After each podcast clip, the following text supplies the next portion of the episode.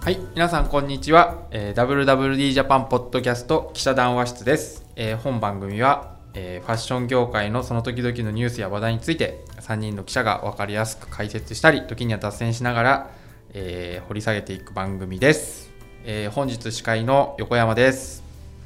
ご一緒する林です。はい、編集部急ぎみです。今週もこの三人でお送りします。はいよろしくお願いしよまろしくすお願いします。はい、今日配信が、えー、6月27日。ね、なんか特集大詰めなのもう超大詰めってですねただちょっと7月3日号でうん。あの結構もう十数年ぐらい続けているはい繊維商社特集っていうのをはい。やるんですようん。それが今ちょっともういろんな意味で佳境を迎えてはい。この収録している21日時点で。そうなんですよ、はい。はい、で、え今日はその繊維商社の話をすると。そうですねなんかその話でなんか結構繊維商社って、うん。えー林さんってどんなイメージですか磯君さんも江戸時代か繊ら維商社続いているみたいな繊維問屋。ああそれ結構プロっぽいイメージですねえ、そんなことないの磯君さんとかはなんか繊維商社っていうとなんかパッとなんかイメージありますみんな体育会系。それそうですよねそういやそうですよねそうなんですよね、結構えそんなイメージないけど別に。 ないえーななんで体育会系なんだろ多分、ええ磯君さんは、ええ多分取材したことあるんですよね繊維商社のな何らかを誰かを豊島さんとか誰をあ豊島さんとかをね、林さんはあ林さんもあるかう。もう商社やってたんだよ。ああいやかなりね体育会系っていうのはあのまあ間違ってないというか、うん結構なんていうのかなすごいこうなんていうのかなハードワーカハードワーカーなんですよね。ー。で、なんかほら総合商社とかとただ総合商社と転移商社ってまあ同じ商社なんですけど、うん。うんなんかこうよく対比されたりするんですけどなんか総合商社ってなんかもうちょっとなんかスマートなうん感じがするじゃないですか。で確かで磯見さんが言う通りです繊維商社っていうとなんかちょっとこうなんていうのかなもうとにかく有り余る体力とうんワーカーホリック感がすごいっていう、あのイメージだったんですよ。でそれはあのある種正しくもあり半分ちょっと変わってる部分もあって実はこの数年まあでもコロナ前ですが、まあ、3年間あのブランクあるけどなんかこの5年、まあ、多分10年ぐらいの単位で考えるとかなりね、えー、と戦勝者の姿って変わってきててで例えばそのなんていうのかなこう女性やっぱり女性が増え女性のあー総合職まあ、今今時総合職って言わないのかもしれないんですけどその総合職みみたいな人の採用をね増やしていたりで結構ずっとコンスタントにうん。あの取ってたりとかで実際そういう人たちがもうかなり増えてきて、うんそうすると今までみたいなこうおおオラオラっぽい感じっていうのが社やっぱり風がかなり変わってきたん社風だがかかなり変わってきてるんですよ。ちょっと話戻っちゃうけどそもそも戦勝者って何ですか、何をそう戦勝者って何をしてるかっていう話なんですけど、ファッション業界においてそうで、まあ、これもちょっと変わってきてるという前提なんですけど一番繊維商社の一番大きな事業あの各社いろいろあるんですけど一番塊になってる事業っていわゆるアパレルの OEM 我々が知ってるようなブランドの百貨店とかファッションビルとかで扱ってるようなそのアパレルブランドのそうですねあの OEM 生産部門をあの生産を企画で、まあ、OEM と ODM、まああのまあ、そんなにこうあれなんですけど、まあ、い O- ODM がやっぱ多いっていうんですかね企画と生産を、まあ、大アウトソーシングするのを受けてうん作ると、だからその、まあ、ここれは本当にアパレルは林さん磯君さんなんかはよくわかると思うんですけど結構そのアパレルメーカーっていうんですかい今時言わないかもしれないアパレルメーカーの中にその生産企画デザイン生産に関わる人ってだいぶどんどん減ってるじゃないですかどちらかというと SPA 型というかあのブランディングと店舗を運営するみたいな、はまあ、販売員さんを雇って店舗を運営するみたいなところに経営資源をかなり投下していてまあものづくりの部分っていうのは割合こうへ人員自体は多分減ってると思うんですよね。ああアパレルメーカーというふうに名乗っていてもそのデザインとか生産の機能がないとそうで、うんそれなんでかっていうといわゆるその繊維商社がそそこの部分を請け負ってるからなんですよね。うんでだからその代わり要は繊維商社の中にはそのパタンナーさんとかデザイナーさんっていうのがもうかなりのボリューム感でいるんですよね。まあうんでただし、まあ、社員かどうかというよりも業務委託とかそういう人も含めると専門職みたいな方々含めるとかなりね多いんですよそのだから要するに繊維もうアパレル服作りの部分っていうのはかなり繊維商社が、まあ、担ってるって言っても過言ではないというのがまあ現状なんですよね。うんでであのーで商社ってもともとちょっと話が戻っちゃうんですけど商社ってまあ総合商社にしろ、まあ、繊維商社にしろ商社の最初の部分でそのトレードをトレーディングっていうんですか取引を貿易貿易だったりあのなんていうのかなこう余震管理っていうんですか、うん要は、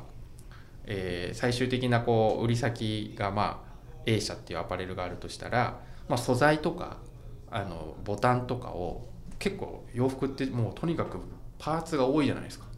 でそれをこうなんかいちいちあ昔はアパレルさんがこうそれぞれの会社に発注していたのを、まあ、一旦商社が取りまとめでそうするとなんかこうワンストップでできてかなりこう経営効率が良くなるみたいなところでどんどん OEM が増えて、でそれと同じタイミングで海外生産も増えたんで、うんまあ、その貿易とトレーディングっていうのがすごい相性が良くて、うんそれでこうこの10 20年ぐらいですかね一気にその商社の OEM ビジネスみたいのがまあ拡大したっていうのがこの20年ぐらいの話だったのかなと思ってます。で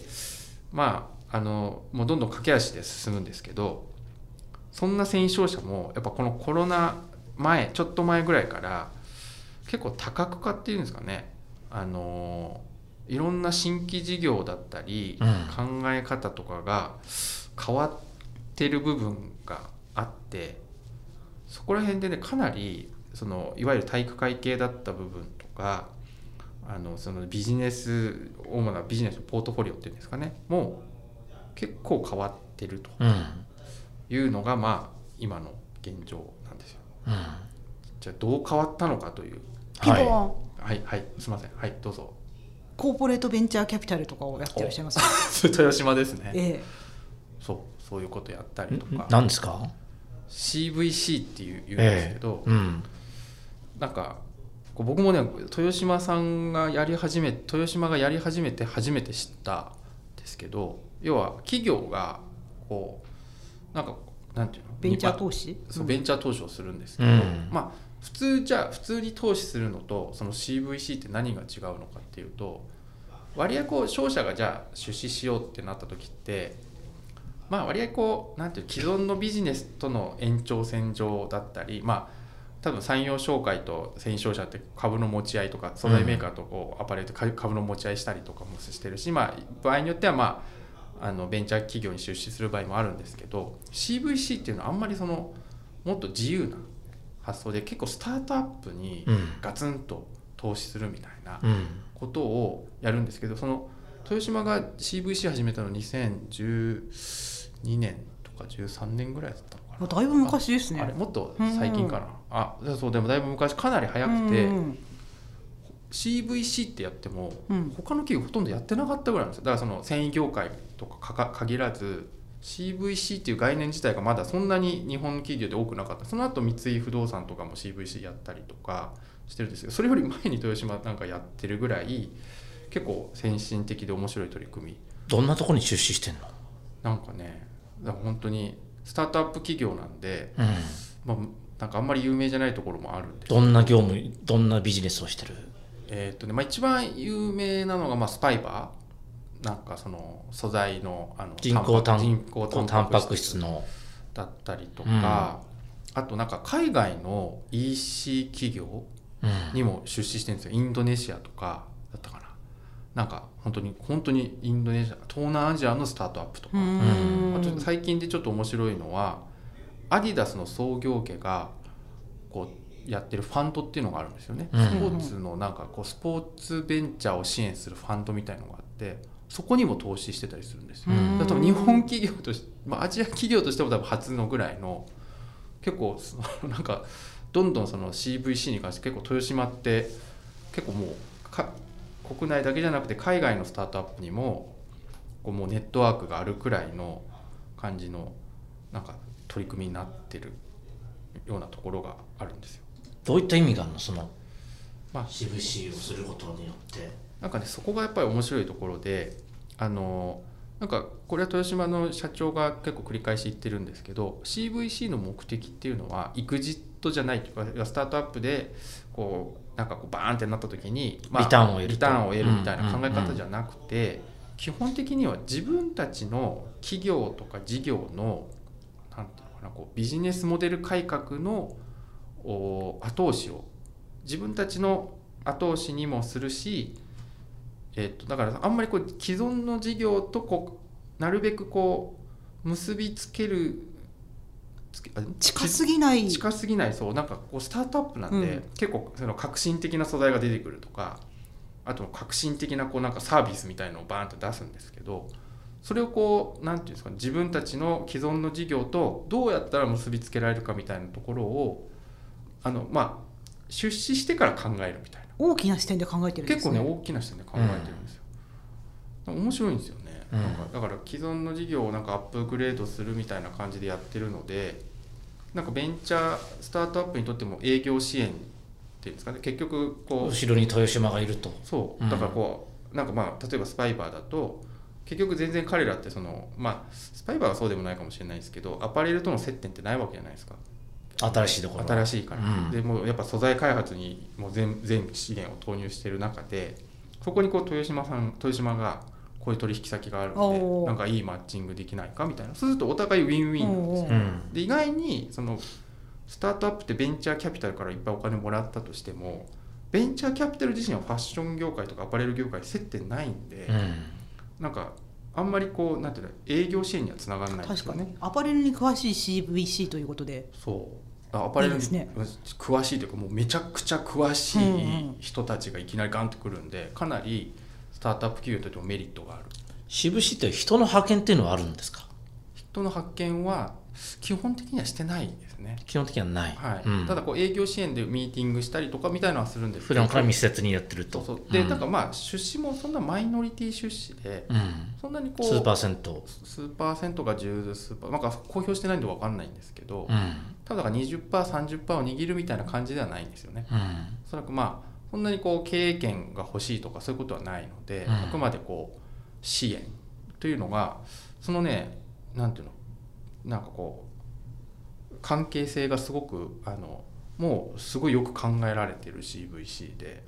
かなりねうまいやり方だなとは思ってるんですよ。うん私豊島 CVC の事業部に中高の同級生がいます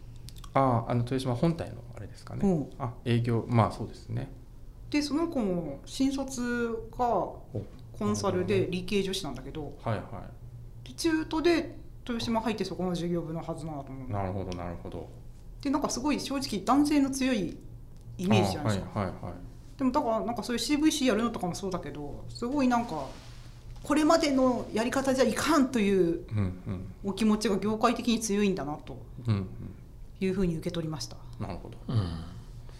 なんか豊島の話ずっとしてるけれども、戦勝者って普通の人っておそらく黒子の企業なんで知らないと思うんですよね三井物産とか三菱商事みたいにうんうん。こう一般の人でも名前知ってる一流企業ですみたいなうんうん、のとはちょっと違うので業界の中の人は知ってるけれどもどんな企業があるんですか豊島以外だと。なんかこれ結構大きな特徴なんですけど、うん名古屋系大阪系うんあとまあ東京系名古みたいな系統があるんですよねうん、場所の系統が。はい、でなんかもともと問屋とかなんかまあいろいろあると思う千葉発車とかなんとかなんとかとかあるんですけど、歴史が古いのね。歴史古いんですよで、うんなんか本当みんなね江戸時代とか、うん創業が江戸とかうんなんですよほほとんどの会、まあ、今ぼ今回特集で取り上げるような企業とか、まあ、メメジャー系の企業って、うんだから創業150周年とか120年とかうんめちゃくちゃ多いんですよ。 120年だったらまだ江戸時代じゃないけれども、まあ、昔から創業としては、創業としては、えーそうそうもうちょんまげの時代からやっていたそうと。そうよく時代劇見てくると、なんとか問屋のって出てくるじゃない、はいはいはいはいはいなそんうだそうそっうけあの面なんみか水戸黄門はちりめん問屋っていうふうに偽って旅してるんですよあれあーそうなんだあそうなんだ越後のちりめん問屋の隠居でございますみたえいじゃあな本当に今の繊維商社ですねそういうことなんだよね先生そうかもしれないへえつまり江戸時代ってそういう商材って繊維ぐらいしかないあ確か繊に維とかお酒とかうん大体、まあ、今のビジネスという感覚で言うとそういうものが主なので別に車走ってるわけじゃないし機械があるわけじゃないし、まあ食品とねうん、食品と繊維着るものぐらいの、あの確か原始的ななんかこう産業まあ、いわゆる全移近植代というかうん近代の前の部分ですねだから結構その食産であの上杉鷹山とかがこう綿をいな綿綿花を植えて、うんそれをこうなんかこう大阪とか江戸に売るみたいなそれでこうキャッシュを得るみたいなことをしてたりとか綿じゃなかったかもしれないけど。はんはんはい、みたいなことがあるんでそこにやっぱルーツがあるんですね商いみたいな、うんまあ、古い、うん、ね、だし結局今も伊藤忠なんかは総合商社ってなってますけどもともとは繊維商社丸紅と伊藤忠っていうのは繊維商社から糸編って言われるよねそうですねえ近江の何を扱っていたのあそこら辺ってなんかさ近江の布団布団有名だよねまあ近江だと朝なんですかね、朝なんだうーん朝ですね確か、う、うんん、みたいなところがあるんですけど、でね、まあ、今のちょっとな名古屋だと、うんうんまあ、この名門中の名門企業があっいってぱいあるああ違うそうです名古屋私のは愛知県民ですもう中京地区きっての名門の繊維商社といえば、え滝ひよさんとかそうだ滝兵さん、滝兵滝表滝家滝系もうこれね滝さんが創業家なんですねそうなんですよえだでえーっとな名古屋銀行の設立今現 UFJ 銀行の、まあ、一つなんですけどそこの設立にも参加したぐらいの、もう超名門なんですよ、滝うん滝ひよっていうのは。え財閥みたいなちょっとしたね財中閥京財閥でもね意外に財閥とかではないんですよね。うんううんんえ滝ひよさんと滝貞さんはどういうごこ関れ係なねの、いい質問なんですけど、滝ひょう上門っていうのが滝ひょうひょうえもん さんどこで切る滝わけひでょう上門どこ上もんが名前滝ひょう上ひ門ょうえもんねひょう上ひょ門うさえんもんさんはいが、うんまあこう初代のね、うんまあこう始祖なんですけど、滝表の、はい、それのいとこかなうんうんはか弟かなが滝貞介さんっていうあ、はあはあのはがいてうん、でのれん分けしたんですよねあはあはあはあはでなんか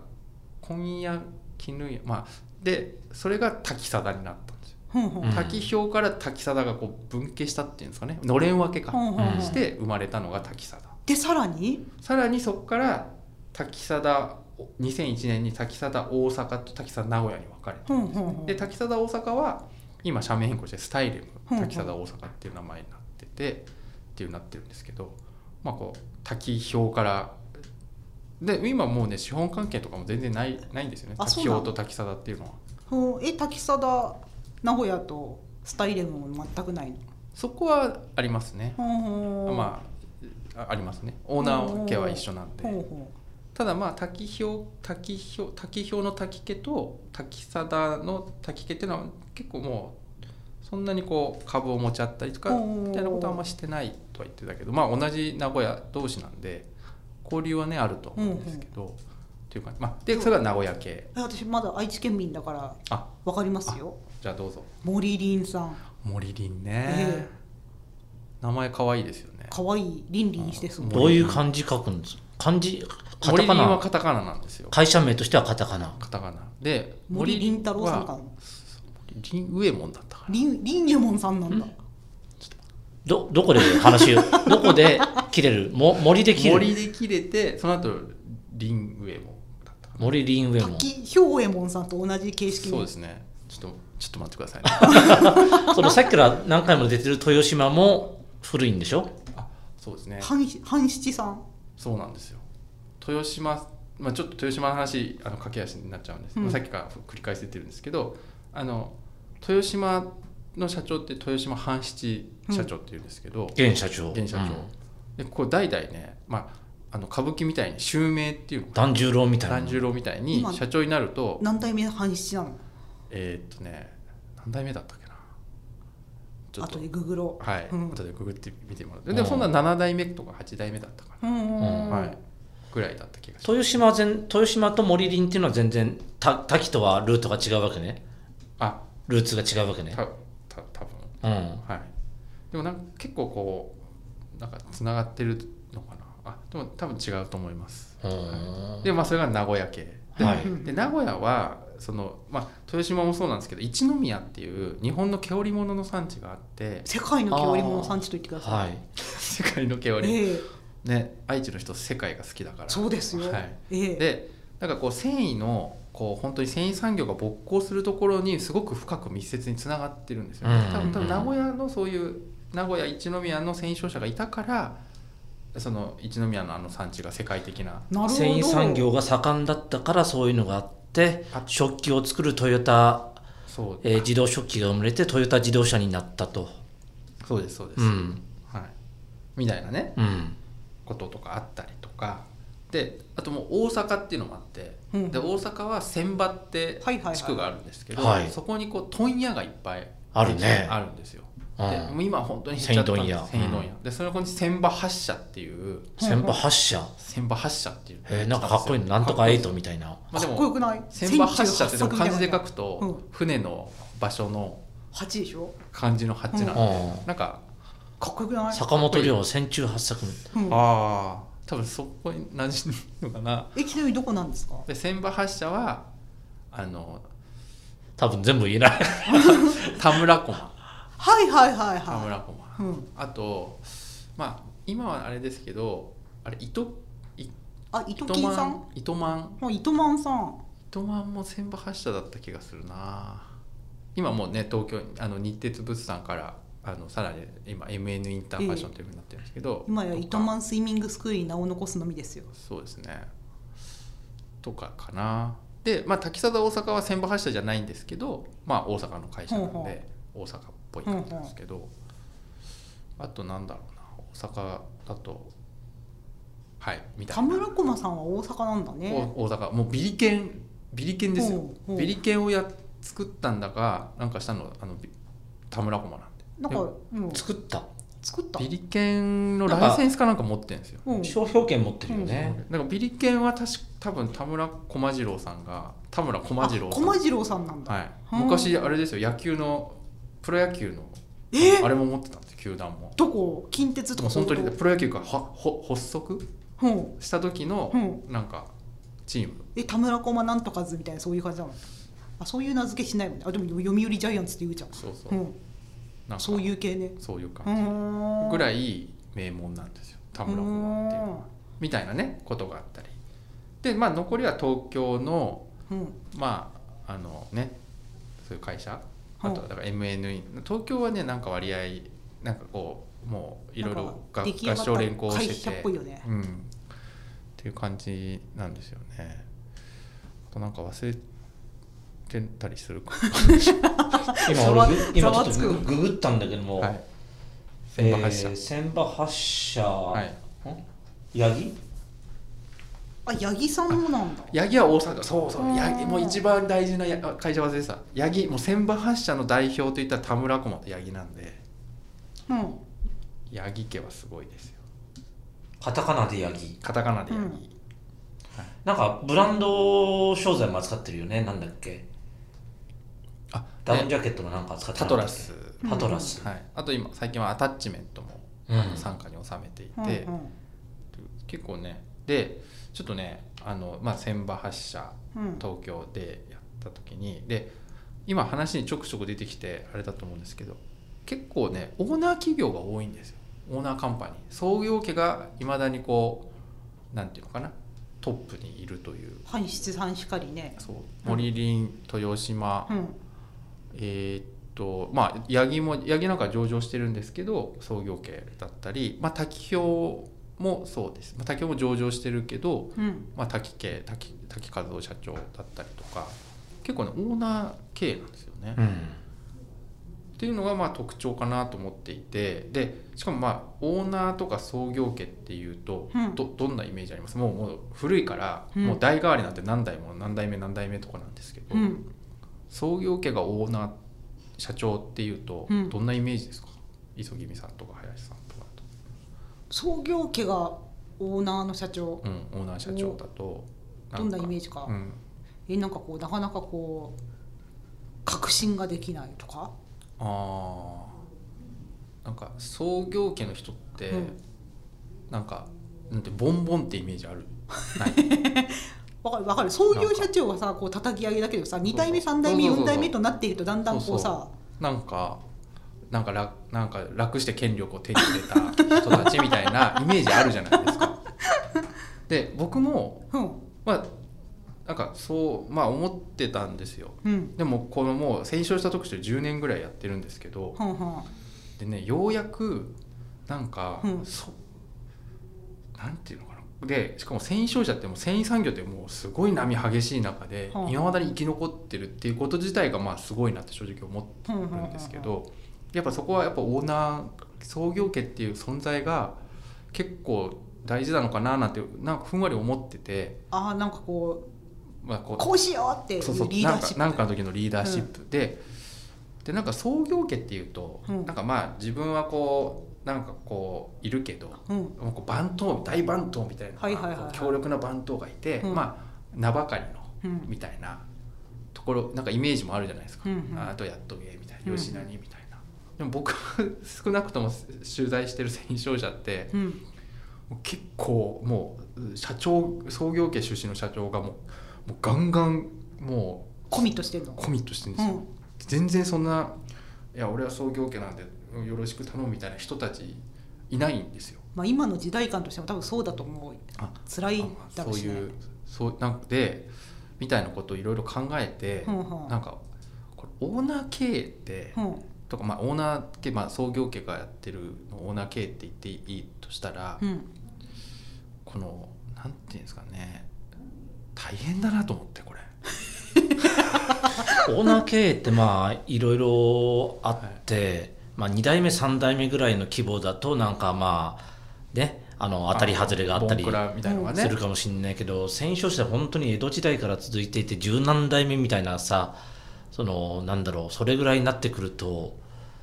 その生存本能みたいなのが働いてすごく、もうねそのトップの求心力というかみんな自然にそうなってくるんじゃないですか。で結構、うんそのし大学大学とかもプロフィール書くじゃないですか、はいはいはいはいまあ、みいろいろないろ人いるんですけど結構国立東大とか京大が多いんですよ、まあ、だからそのごなんて立いう派の慶応のその、うんほらなんとかに入ってあ幼稚舎から行ってますとかじゃないのんもう伸び伸び育つみたいなうん、感じじゃないないんですよね多分ね、うんもうもう頭脳ゴリゴリやってんのゴリ明晰でえ愛知県民の東海高校から東大とかそういう感じなの多分そういう感じだと思うんですよね。まあ全員じゃないんですよ。うんあだけどこう結構そういう人が多くて、だからうん国立なんてコネなんか使えないわけじゃないですか。はんはんはんうん君は滝家だからじゃあ入れてやるって絶対ないじゃないですか。滝木でも学校持ってるよね滝学名門ねうん。あれもう東海高校と同じく有名、はうい。んだけどもうだからすごいうんでなんかその創業社長っていうのが最初よく分かってなかったんですけど、もう10年ぐらい取材してると、うんもう大変な仕事だなこれと思って。はんはんはんはもうなんていうのこう長く続いてるからそのプレッシャーがすごいじゃないですか。うそうんでしょう俺俺の代でそ300年の歴史閉じるわけにいかないもとう、ええだからもうほんだから超真剣なんですんよ。えー背中に兵衛門を背負って働いてるわけですからそうそうそうえだかえらめちゃくちゃ真剣なんですけど、だから一方で、うんうんまあ、皆さんもよく言うんですけどその上,、まあ、上場してない企業も、まあ、上場してる企業もあれば上場してない企業もあるんですけど、まあ、上場してない企業だとう、んうちは上場してないんでそんな短期的にねあのどうこうっていうのはあんまりないんだよみたいなはんはんはんはん結構言うんですよ。うんうんだけど結構数字へのコミットっていうのはめちゃくちゃ強いんですけど、うん社そう風いとうしイてメはージあねる。そう だけどうんなんかあんまりね短期的な感じにこうね左右されないんですよね。うんステークホルダーってこれあんまりこう特定あれは言わないんですけどよく言うのがへえと思ったのが社員1番、うん取引先2番うん取引先っていうのも仕入れ先はいは社員1番とか取引先1番とかとにかくね取引先はねすっごい大事にするんですよ。いうんうんだからそのなんていわゆるこうなんていうの金払いっていうのああみたいのがこうやっぱりこれアパレルってよく汚いって言われるじゃないですはんはんか。 はん書いてあるルーズルーズだったり、汚いとルーズ全然違うと思うんでレベルなん が、かえ戦勝者っていうのは、うんそういうのもうす、まあ、少なくともトップはとにかくもう大事に大事にしててうんもう取引先特にその仕入れ先っていうのはものすごい大事にしてるんですよね。えんここで言う仕入れ先っていうのそれはは、まあそのきテキスタイルの,、まあ、あの織物工場とか、まあ、糸動員糸紡績メーカーさん、まあ、紡績メーカーなんか大きいんで、うんあれですけど、まあ、小さいその年始とか、うんうん、そういうこう結構中小企業から中小零細企業であっても零そ細企業の消費者風吹かさずにこそうそうそうそうなんかもうすっごいもう彼らがいないと自分たちのビジネスが成り立たないみたいなことよくうん口で言う,、言う言うじゃないですか、うんこうすごい歯のなんかね、うんこういいこと言うんですけどそうなんか少なくともオーナーの人たちってめちゃくちゃ真剣にそう思ってるなるんでほどすよねそれが金払いに現れていると、そううんだからすごく大事にしてる、うそういうカルチャーがある連綿と続いていると、まあ、だからそういうこともあって、うんなんかすごくこうなんかおもし面白いというか非常にこうなんか僕的にはその学ぶことが多いというかほうほういろいろんなそのオーナー経営だったり、まあ、経営、まあ、オーナー経営だけじゃなくてそのトップマネジメントみたいな話とか、あと繊維の歴史ううんんみたいなことを戦勝者をこう取材してるとそういうことが自然にこう身広にがつくりわけが身につくし広がるっていうのがあってまあ繊維産業をねこうグローバル化してじゃあ東南アジアみたいな話をするんでそう戦勝者を勉強すると繊維アパレル産業のこの歴史がすごく生々しくああ、分かりやすくしかもうんなんか見えてくるっていうのが面白いなと。でそのマネージメントについてもいろいろ学んだことがあるのでそのまあオーナー経営なんで、うんうんやっぱりその大番頭もちろんその右腕となる人たちっていうのうんはうんいるわけですよね。うんでその人たちはでも基本的にはこうプロパー社員なわけですよね、はいはいはいはいでどっかから引き抜いてるとかじゃないんで、うんだからその人たちとこうどういうこういかにチームをビルドしていくかビルドとすかるかとかうんでそのなんていうのかなそこあのであんまりその社長がバババって出てってああだこうだやったら現場が萎縮しちゃうじゃないですかうんだからそういうバランス感とかもすっごい考えられてるんですほうよね。ほうだけだけどもちろんこう、ね、言う時は言うみたいなところとかそのオーナー企業だからそのなんだろう次の世代の創業家のジュニアっていうのはどっかにいるわけですか次なる半七さんは誰なのなんかねそれはいいるんですけどねう、ん うんちょっとそこら辺はあまりちょっといや別にその阪神さんに限らず何社もあるわけでしょ、はいそうですねまあでも多分またあるんだと思いますよ、うん、まあ、その後継ぎっていう後継者っていうんですかね、ほうほうそれじゃ何もう現場でこう普通の商社マンとしてこう汗水垂らして駆けずり回ってんのかそれもね多分ねうん企業によると思うんですよね、うんなんかやり方っていうのがなかあの企業とかそのそのオーナーの考え方うんもあると思うんですけどまあ割合こうでもまあまあ現場もやってマネジメントもやるっていう両方や分かんないとしょうがないんで、んまあ、基本的には両方っていう感じだと思うんですよね。うんもうなんて今言ったようにこうめちゃくちゃ大変な仕事なんで、うんその社長ってうんうんだからもうもう生半可なあれじゃないんで、まあ大変でしょうねもう本当に大変なんですよだかうんらこう多分自分が一番分かってるじゃないですか、うんこれをまた作ってなんか結構こう、うんいこんね僕だったらもう嫌だなと思って あと告げって言われたら、へえってなんか時々いらっしゃるんですよはあなんかあの今日その社長が溶接しちゃって、はあはあ急になんかその本家じゃない文系みたいなとこ呼ばれてやるみたいな人あの滝沢名古屋さん前社長ってそうだったんですけへえどでなんかみたいな話聞いてて、うん僕もその「へえ」とか思ってたんですけうど、ん今ようやくうんその方がおっしゃってるうん「ええ」みたいなうん気持ちがうん分かってきたその時は分かんなかったんですけどあ10年を経てそうこれめちゃくちゃ大変なんかそう自分はやらないつもりでなんか三菱商事とかで普通に働いてたはあはあのはにあはあはあうん急遽呼び呼び呼び呼び戻されて大変だね家業があるっていうのはさもうむちゃくちゃプレッシャーだったってう言っんててで「へえ」って言いながらなんかなんか上の空で聞いてたんですけどうんサラリーマン社長を挟むってことはないのあんまり聞企業にもよるんああの上場してたりすると挟むこともあるんですよね、銀行からとか、うでもなんか基本はその滝さん名古屋とかは挟まないんですよね、うやんっぱり多分挟めないんだと思うあれいやまだちょっとジュニアがまだ若す20代若すぎるんでちょっとああどうその間あの中継ぎでやってくれないかみたいな、なんかねい僕の知ってるやつだと今のところないですねあそう最近はない、最近はない、うんでもなんかでもそれはなんとなくわかる気がするなんか間に挟んだところでうんだったらもうあでも挟まないもあうそ20歳だろうが30歳だろうがいきなりもう社長やらされるんですようあそういうケースもあったの滝表の今の滝和夫社長のお父さん滝、えー富夫さんっていううんダナキャランを作った男として、はいう世界的なアパレル経営者として有名なんですけうど、ん滝富夫さんはそんな感じでお父様が早くに養成されて本当に 20, 20代さ30 20か30代ぐらいにうんもう社長になって、へめちゃくちゃ大変ですよ超名門なのにえ、うん家族全員プレッシャーだよねもう家族全員プレッシャー男の子を産まなくちゃとかさ、あまあそういうのもあるでしょうねうん、まあでも別に婿取ればいいいいからさあ向こうはありなんだ全然ありでしょう、はあうん、そんな天皇家じゃないからさ、うはん、まああそれ女の人はやらないなあ女の人ね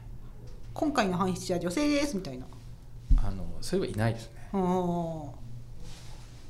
というわけでね はいちょっともう話がちょっと長すぎちゃってすいませんというわけでなんか他にご質問ありますかいやいいよもういいですかはい、はいというわけで、戦勝者特集を楽しく拝読しようと思いはい7月のます、はい、もうこれを読めば戦勝者の7月何日号7月3日発売でございますはい、はい、それで楽しくは読もうはいありがとうございますありがとうございますよろしくお願いいたします